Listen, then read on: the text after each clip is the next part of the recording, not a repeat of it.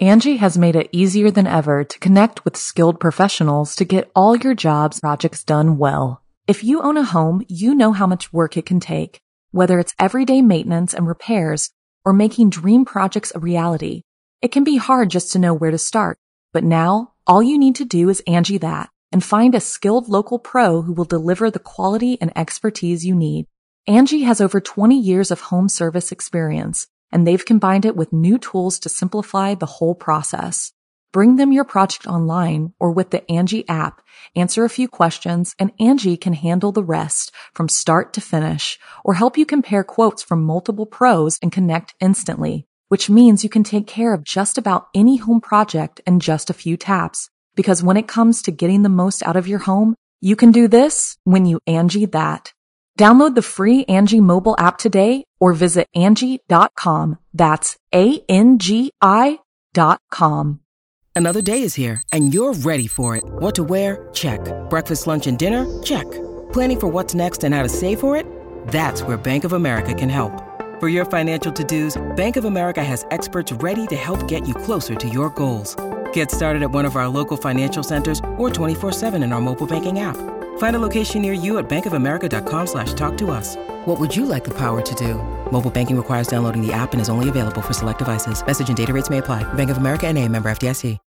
When you need mealtime inspiration, it's worth shopping Kroger, where you'll find over 30,000 mouthwatering choices that excite your inner foodie. And no matter what tasty choice you make, you'll enjoy our everyday low prices, plus extra ways to save, like digital coupons worth over $600 each week. You can also save up to $1 off per gallon at the pump with fuel points. More savings and more inspiring flavors make shopping Kroger worth it every time. Kroger, fresh for everyone. Fuel restrictions apply. The following program is a production of Chilling Entertainment and the creative team at Chilling Tales for Dark Nights, and a proud member of the Simply Scary Podcasts Network. Visit simplyscarypodcast.com to learn more about this and our other weekly storytelling programs, and become a patron today to show your support and get instant access to our extensive archive of downloadable ad-free tales of terror. Thank you for listening and enjoy the show. The darkness has found you.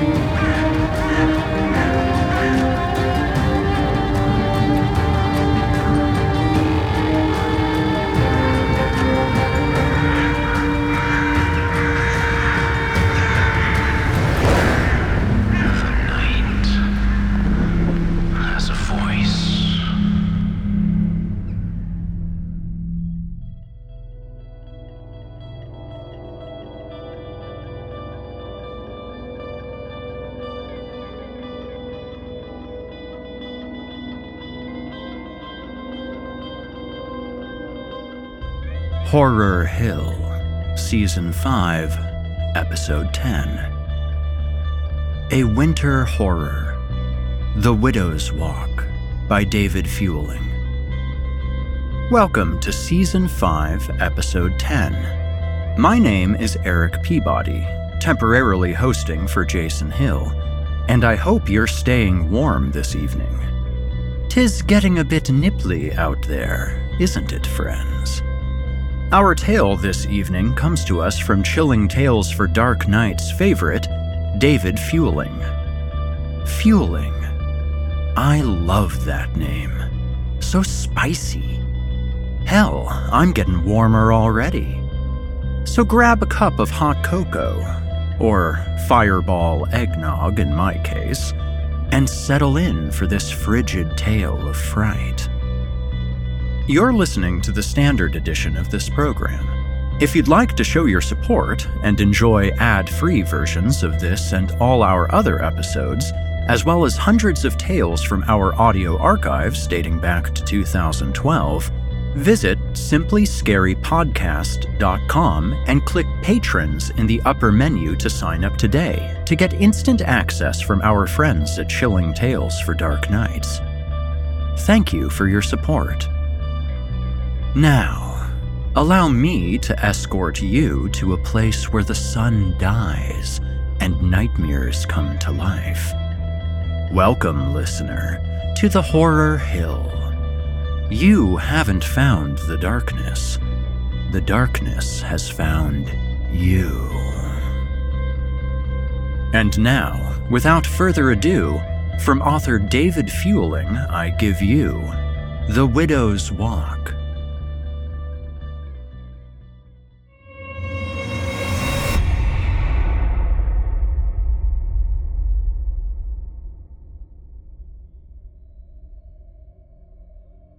The Widow's Walk by David Fueling.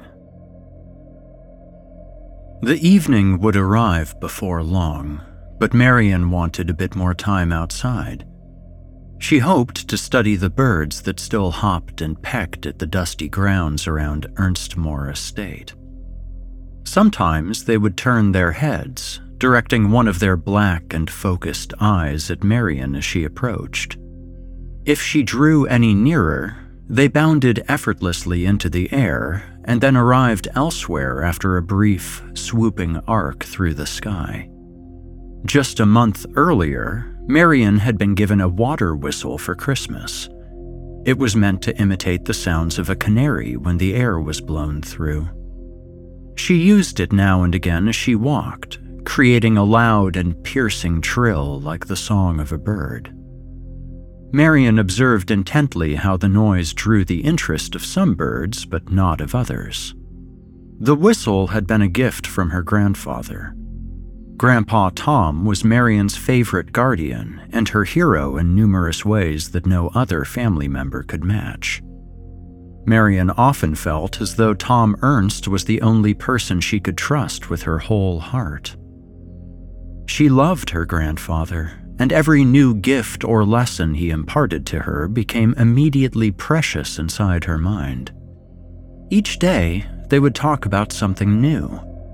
Marion would learn from Grandpa Tom, or she would be allowed to share her feelings with him. Tom was the only person who allowed Marion to talk to her heart's content. The water whistle she held now was the latest in a long line of cherished connections between young Marion and her grandfather. Although Marion was only 11 years old, she had already been taught many things by her grandfather. She had learned crueler lessons from others living in Ernstmoor Estate, but had also grown somewhat adept at avoiding those in the house who did not have her best interests at heart. There was mean old Hector, for example. He was one of Tom Ernst's sons, but never treated Marion as though she were part of the family. Marion often wondered about what made Hector so unfriendly toward her. Her memory provided no hint as to why it had always been this way. She did not feel that she had ever done anything to make Hector dislike her. The light from the setting sun was fading around her, and it cast everything in a kind of half monochrome. The former brilliance of the bird's feathers was now muted to shades of gray. She sat for a moment, pensive, and observed her joy to be surrounded by the peaceful flow of nature around Ernstmoor's grounds. She trilled another soft whistle out into the air. She remembered that Grandpa Tom had warned her against staying outside until very late, but there was still a glow of twilight illuminating everything around her, for now. There was still time to enjoy nature before the things that Grandpa Tom called the night wanderers would begin to stir. He had not elaborated the first time that he warned Marion about this. Seeing how the name alone had disturbed her, Ernst dropped the subject and did not discuss it further, nor had Marion pressed her grandfather on what specific form a night wanderer might take. He had only said that they came to Ernst Ernstmoor Estate from the woods. The closer you were to the woods at night, the closer you were to dying in a way that nobody deserved. That is what Tom Ernst had told her. Marion remembered that his warning had been prompted by her presentation of a spider she had caught one evening. Were the night wanderers a kind of deadly spider? It was doubtless that they were some manner of creature that became plentiful only after darkness had fallen. Marion shuddered to imagine what Grandpa Tom might have meant, and so she pushed the story out of her mind. There was still perhaps half an hour of the day's waning light left for her to enjoy. She would surely be inside before it grew too dark. Aside from the unprompted cruelties of old Hector, the world was finally beginning to make sense to 11 year old Marion. Her grandfather taught her all about the world and the different kinds of people in it. Together, they explored all over the painted oaken globe that Tom Ernst kept in his study. Grandpa Tom explained that there were honest and dishonest people everywhere in the world, and that it was sometimes difficult to tell the difference between these two types of personalities. He taught her about business and about the ways to be successful in a changing world. Tom said Marion could be whatever she wanted to be when she grew up, but she should start thinking about what that meant now. Marion sent another soft trill of air through her whistle as she thoughtfully observed the sky growing darker. The night was coming by small but rapid degrees, and Marion knew she should soon return to the estate for supper. She did not notice Hector approaching to stand behind her. He had not called her, nor had he approached her in his usual manner. Apartments.com has more pet friendly rental listings than anywhere else, so finding the perfect place is easier than ever, and so is finally moving in together. Just the two of you. It's a big step, Lots of new responsibilities, lots of adjustments. Most likely, they'll wake you up at odd hours to go to the bathroom, and you'll most definitely find yourself in trouble coming home late for dinner. They might even unroll all your toilet paper next time. It's just what happens when you two find a new place together, but you're not doing it because you feel like it. No, you're doing it because you love them, because they're family. And that's why Apartments.com has the most pet friendly rental listings on the internet so that you and your furry family can find the perfect new place together. Apartments.com, the place to find a pet friendly place. Angi has made it easier than ever to connect with skilled professionals to get all your jobs projects done well. If you own a home, you know how much work it can take, whether it's everyday maintenance and repairs or making dream projects a reality. It can be hard just to know where to start, but now all you need to do is Angi that and find a skilled local pro who will deliver the quality and expertise you need. Angi has over 20 years of home service experience, and they've combined it with new tools to simplify the whole process. Bring them your project online or with the Angi app, answer a few questions, and Angi can handle the rest from start to finish or help you compare quotes from multiple pros and connect instantly, which means you can take care of just about any home project in just a few taps. Because when it comes to getting the most out of your home, you can do this when you Angi that. Download the free Angi mobile app today or visit Angi.com. That's A-N-G-I dot com. Hector usually tramped loudly on heavy feet and huffed out his breaths as though perpetually exhausted by the effort of moving. This time, however, Hector had been deliberately quiet. He snuck up on Marion, intending to startle the child.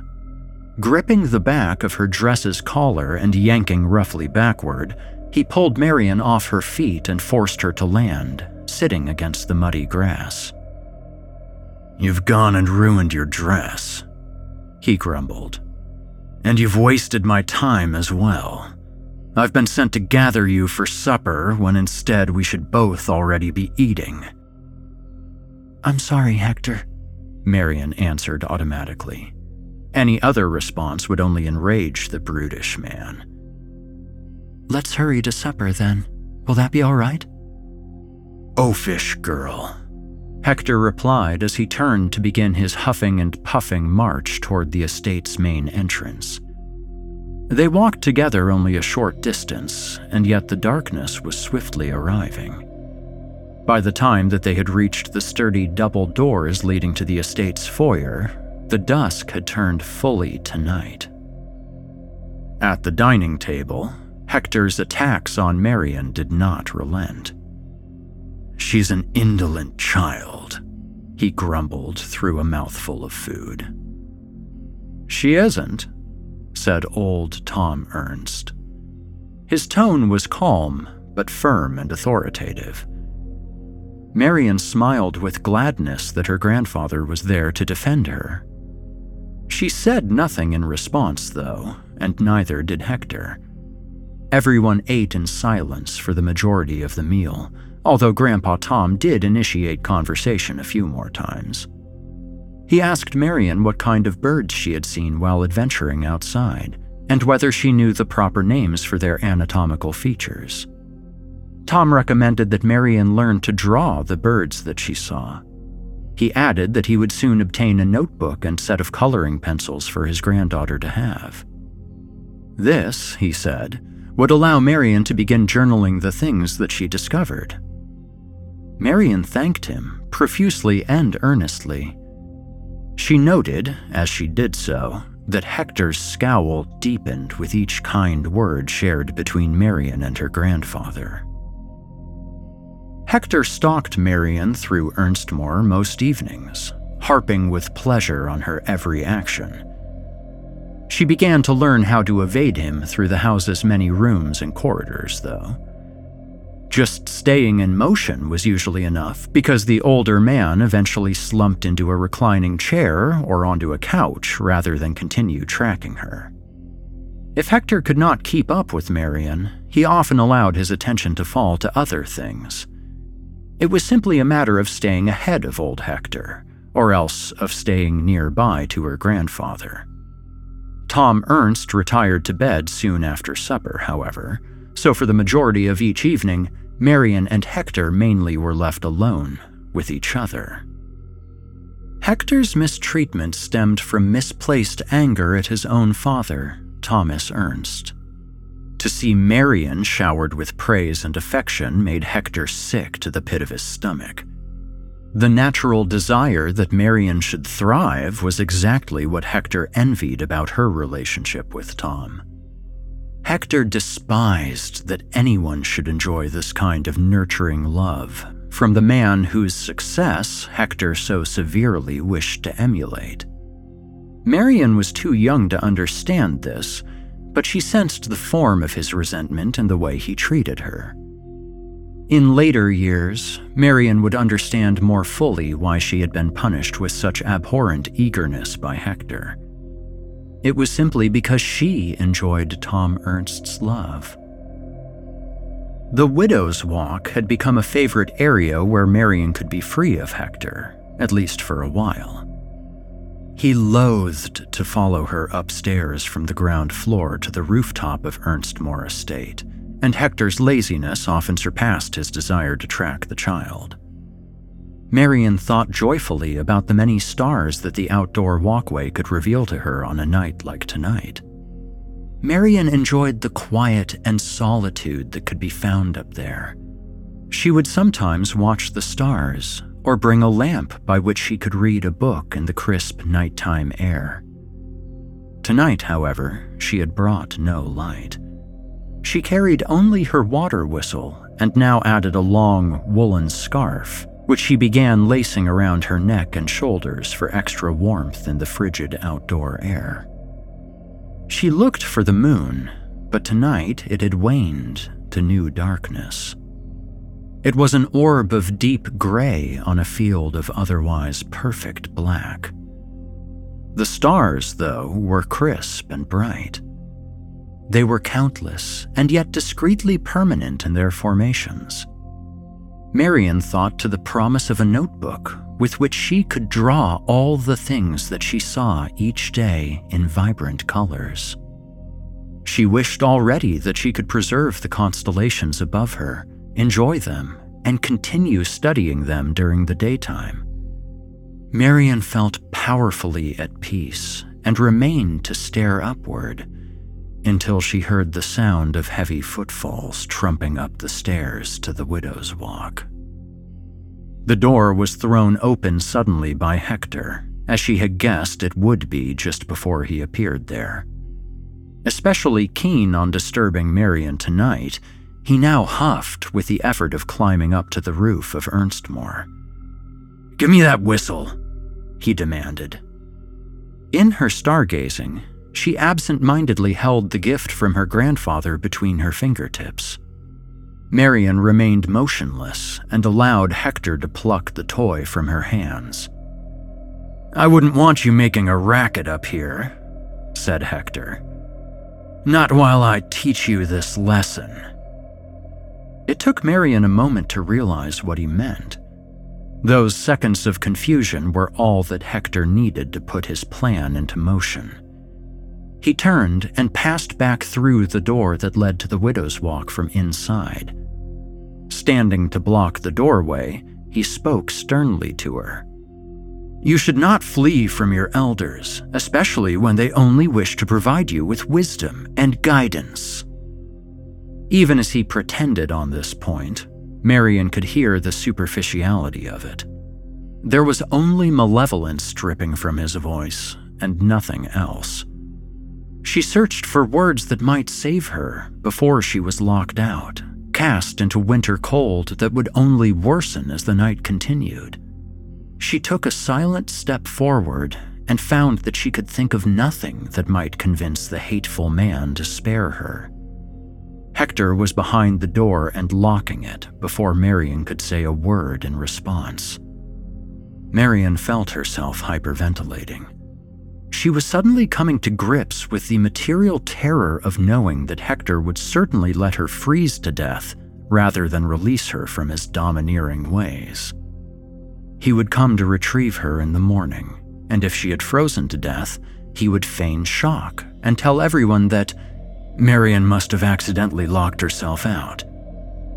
If she survived, Hector would claim that he had taught her a valuable lesson about respecting her elders.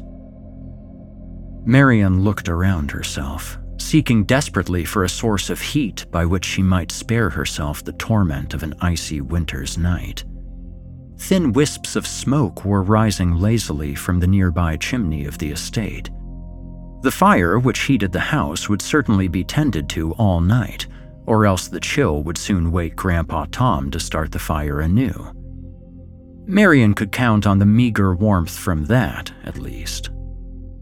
Climbing over the railing of the widow's walk to crouch and then sit with her back against the chimney, she felt the temperature of the air rise by a few degrees. Still, her hands and her feet cried out in their discomfort. Those extremities warned her that they would be frostbitten within a few hours unless they were protected from the cold. Marion huddled herself into a sitting position and then used her long woolen scarf to bundle her hands beneath her armpits. To warm her feet, she tucked them securely underneath her folded legs. She would not sleep well, but she at least would be warm enough not to freeze. Marion knew that morning would come sooner if she could pass into slumber, so she did her best to quiet her mind and forget her surroundings. Her grandfather had taught her about poise and patience during hard times. He shared stories about times when he had been freezing and hungry. At least I've eaten, Marion told herself. Soon, she was asleep. It was much darker night when Marion woke up again. Had she even really awoken? The atmosphere felt surreal, as though something important was now changed from the way it had been before. Was she still trapped outside, perched atop the rooftop walkways of her own home. Marion dared not move her body from the warmth preserving position in which she had fallen asleep, even though her nose was numb and she wished badly to rub some feeling back into it. Her eyes began to adjust to the blackness around her. In the colorless contrast of her low light vision, she could see the estate's grounds extending out beyond the house. Everything was motionless, except the gentle sway of the trees whenever a wind came through. Marion then suddenly noticed another subtle source of motion that existed at the limits of what she could see. It looked to Marion like a man was standing idly near the perimeter of the Ernstmoor property grounds. The figure was just beyond the estate's outer fence, near where the untamed woods began. She strained to see whether it was a real interloper or simply a hallucination. As she struggled to define the details of the motion that she saw, the shape of the man seemed to spring suddenly onto the tall, wrought iron fence of the estate's property border. Moving like a spider, the form of whatever Marion was seeing moved over the top of the fence and was on the other side with impossible speed. She tried to cringe back against the chimney in fear, but her muscles did not respond readily.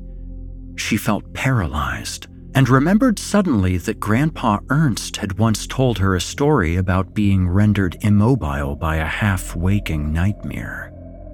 In Tom's case, the terrible state had been induced by him falling asleep while lost in the woods. Marion tried to remind herself that she was likely only hallucinating the monster she had seen approaching Ernstmoor Estate. It must undoubtedly be a waking nightmare, she insisted inside her mind. It did not matter if her senses screamed out that what she now witnessed was terribly real. Moving only her eyes, Marion confirmed that the scrambling figure was now moving toward Ernstmoor Estate with unnatural speed. It moved like an injured spider, limping dramatically on four limbs that seemed to be bent at extreme and irregular angles. The form crawled in a way that kept both its body and head close to the ground. There was nowhere she could flee or hide if, by chance, the invader that she had spotted eventually noticed her atop the roof. Marion pressed her eyes tightly closed and tried to pretend that she was not there at all. There came a clamor of skittering noises that sounded like hailstones falling rapidly against the tin and wooden portions of the estate's roof. Marion had heard this sound many nights before, she always assumed that acorns or something similar were simply raining down onto the house from a mundane source. Had it always instead been monsters scaling the outside of the estate? Marion pressed her eyes even more tightly closed and felt two hot teardrops roll down her face. These were the night wanderers that Grandpa Tom had warned her about. Now she was likely to be lost to them. Hector was killing her in a way that her grandfather had said nobody deserved. The pulsing agitation of her fear broke Marion out of her paralyzed state. She felt driven to stand and search for a means of escape. The door leading back inside was too thick to be pounded down, nor was there any window to be smashed open and then climbed through. If she began crying and shouting and beating on the door with her hands, it would only be Hector that she awakened and not Grandpa Tom. He would strike her and then barricade the door with something to muffle the sounds coming through it. Worse still, all that noise would likely bring the crawling thing straight to where Marion was still trying to hide. She climbed from her place near the chimney over the railing of the widow's walk and then again over the walk's other side. Moving toward the edge of the roof, she could feel that the numbness in her fingers and toes would surely cause them to fail her. she would tumble to her death if she tried to scale the estate's exterior. Still, she pressed forward a few bold steps towards the roof's edge. Just below her were vine trellises and windows to pry open for hope at getting inside. As Marion's foot landed at the threshold of the overhang, a loose shingle came free beneath her shoe. It clattered down the slope of the roof until it went sailing over the side. Marion yelped as she caught her balance.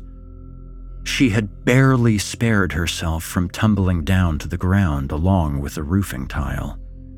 In response to her outcry, Marion heard the various clattering sounds of strange things climbing the house suddenly all stop. The silence then turned at once into the noise of a dozen or more heavy limbs gamboling in her direction.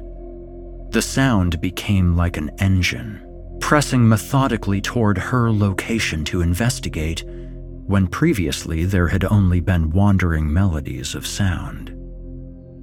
Marion hurried back toward the chimney.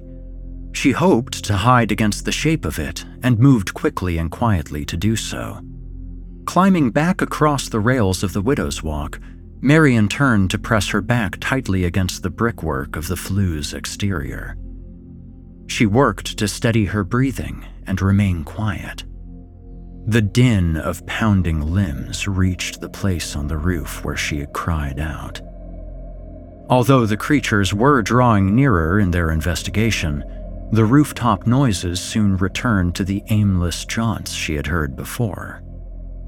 With painstaking care not to dislodge another shingle or tap against the roof too loudly, she once more used her scarf to tuck her hands and feet warmly against herself.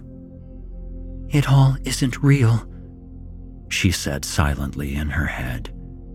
I'm half awake but still dreaming.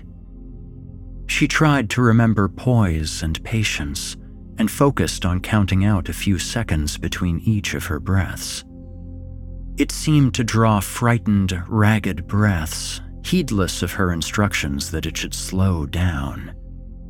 After countless minutes, she passed once more into an exhausted state of sleep. It was finally morning when she awoke again. In her dream, before the dawn came, more humanoid forms were moving in the dark all around the estate's grounds. They lurched and cantered forward on uneven appendages, keeping distance from each other but patrolling in a terrible unison of purpose. It seemed to Marion that they were combing Ernstmoor Estate methodically searching for something under cover of nightfall.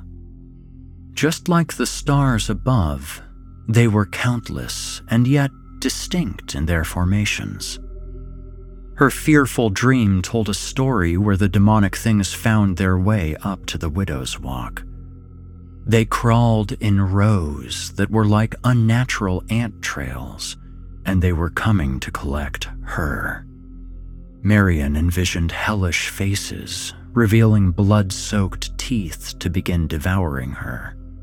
And then she awoke with a gasp to find the sun had finally arrived. Hector arrived to retrieve Marion just before breakfast was served. He knew that the child's absence would draw Tom Ernst's ire and earn Hector new condemnations for what he had done. Marion felt half frozen and very hungry by that time. She had shivered and slept all night fretfully rather than resting. Hector feigned magnanimous authority as he unlatched the lock to appear there on the widow's walk. I hope you learned your lesson about sneaking off near bedtime, he told her. His tone and expression then shifted into something more malicious and playful. You saw a few of those crawling fellows moving around the estate grounds late last night, I'd wager. Marion's blood ran cold. How could Hector have guessed the nature of her terror so perfectly? Had the events of last night been some kind of prank? Impossible, Marion realized. She had seen at least one of the shadowy forms scale a tall fence with inhuman speed. Hector indeed did not have the agility to frighten her in this way. Her mind raced to make sense of things. Hector leaned forward and brought his face very close to hers. Widening his eyes and clicking his teeth together, he performed an excellent imitation of the things from her dream. It was just how she imagined the creatures would look before they devoured her alive. Hector's face returned to a dour, condescending expression as he straightened his back once more to tower over her. Marion wondered for a moment if she was becoming delusional. Hector moved aside to let her back into the warmth of Ernstmoor Estate's interior. Just count yourself lucky that it was so cold last night, Hector murmured as she stumbled inside. Otherwise, they might have smelled you up here.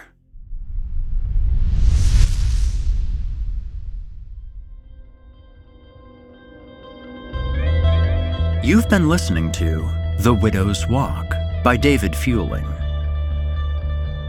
Tonight's featured tale comes from the very talented David Fueling and was performed by Erik Peabody. You can find more of David on our very own Creepy Pasta Stories website, where all of his information is available, as well as a showcase of some of his other works. If you enjoyed what you've heard on today's program, please take a moment to stop by our iTunes page, or wherever else you listen to your favorite podcasts, and leave us a five star review and a kind word. It makes a huge difference and would mean a lot to me. If you'd like to hear more lengthy tales, be sure to take a look at Jason's audiobooks, available now on audible.com. Check out the link in the show notes for Jason's ever growing library of audiobooks. If you'd like to hear a premium, ad free edition of tonight's and all of our other episodes, visit simplyscarypodcast.com today and click the Patrons link in the menu at the top of the screen. You'll find yourself at chillingtalesfordarknights.com, where you can become a patron for as little as $5 per month and get access to our entire audio archive dating back to 2012 including past episodes of this program, all of our other shows, and hundreds of standalone releases, all of them ad free and available to download or stream. Thanks so much for your time and for giving our sponsors a try today. When you support our sponsors, you help support this show, and that means a lot to me. If you happen to use Facebook, Twitter, Instagram, or YouTube, you can follow and subscribe to Chilling Tales for Dark Nights there, where you'll get all of our latest updates and new releases, and have the chance to interact with us each and every week. You will find me personally on Facebook, Twitter, and Instagram as well. Until next week, listener, when we meet up once again atop the Horror Hill for yet another dance with darkness, I bid you good night. Sleep tight, listener, and whatever you do, if you hear scratching at your door, don't open it. The darkness may have found you, but it's up to you to let it in.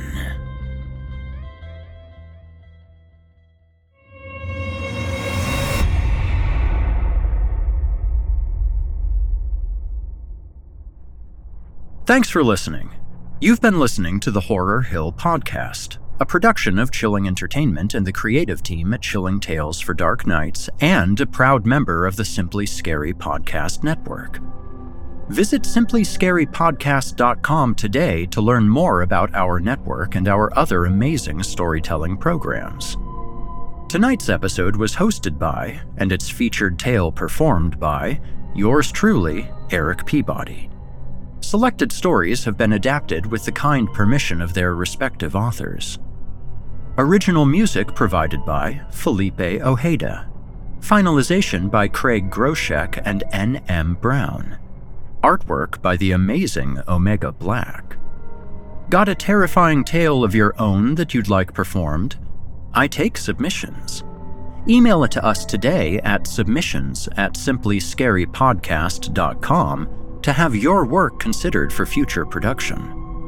If you enjoyed what you heard on tonight's program and are joining us on your favorite podcast app, please subscribe to us to make sure you never miss an episode and leave us a five star review and a kind word. Your feedback means a lot to me. You can also follow Chilling Tales for Dark Nights and yours truly on social media to connect anytime and get the latest updates on this and our other programs. If you're listening on the Chilling Tales for Dark Nights YouTube channel, do us a favor and hit the subscribe button and the bell notification icon as well to get more spooky tales from me and the crew and another episode of this program each and every week. And don't forget to hit the thumbs up button to let us know how we're doing and leave a kind comment. And don't forget to visit us at chillingtalesfordarknights.com and consider supporting the team by becoming a patron. In addition to helping us out, you'll get exclusive access to our audio archives and ad free downloads of all of your favorite stories, including those you've heard on this program. As for me, you can hear more of my work on the Chilling Tales for Dark Nights podcast. However, I'll be back next week with more terrifying tales to keep you up all night.